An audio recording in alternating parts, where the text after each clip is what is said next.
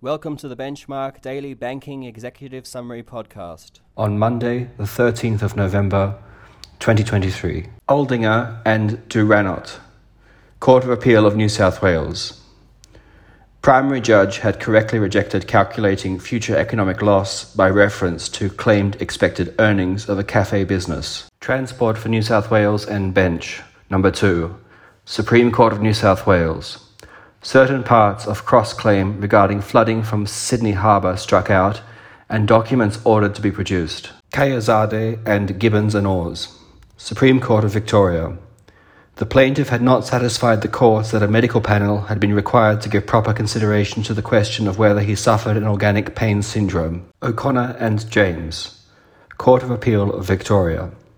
Primary judge had been wrong not to approve settlement of probate claim brought by an infant. Commissioner of the Australian Federal Police and Yang. Court of Appeal of Victoria. The only reason a court may order that information coercively obtained under the Proceeds of Crime Act 2002 Commonwealth not be provided to prosecuting authorities is to avoid the risk of prejudice to a criminal trial. Thank you for listening.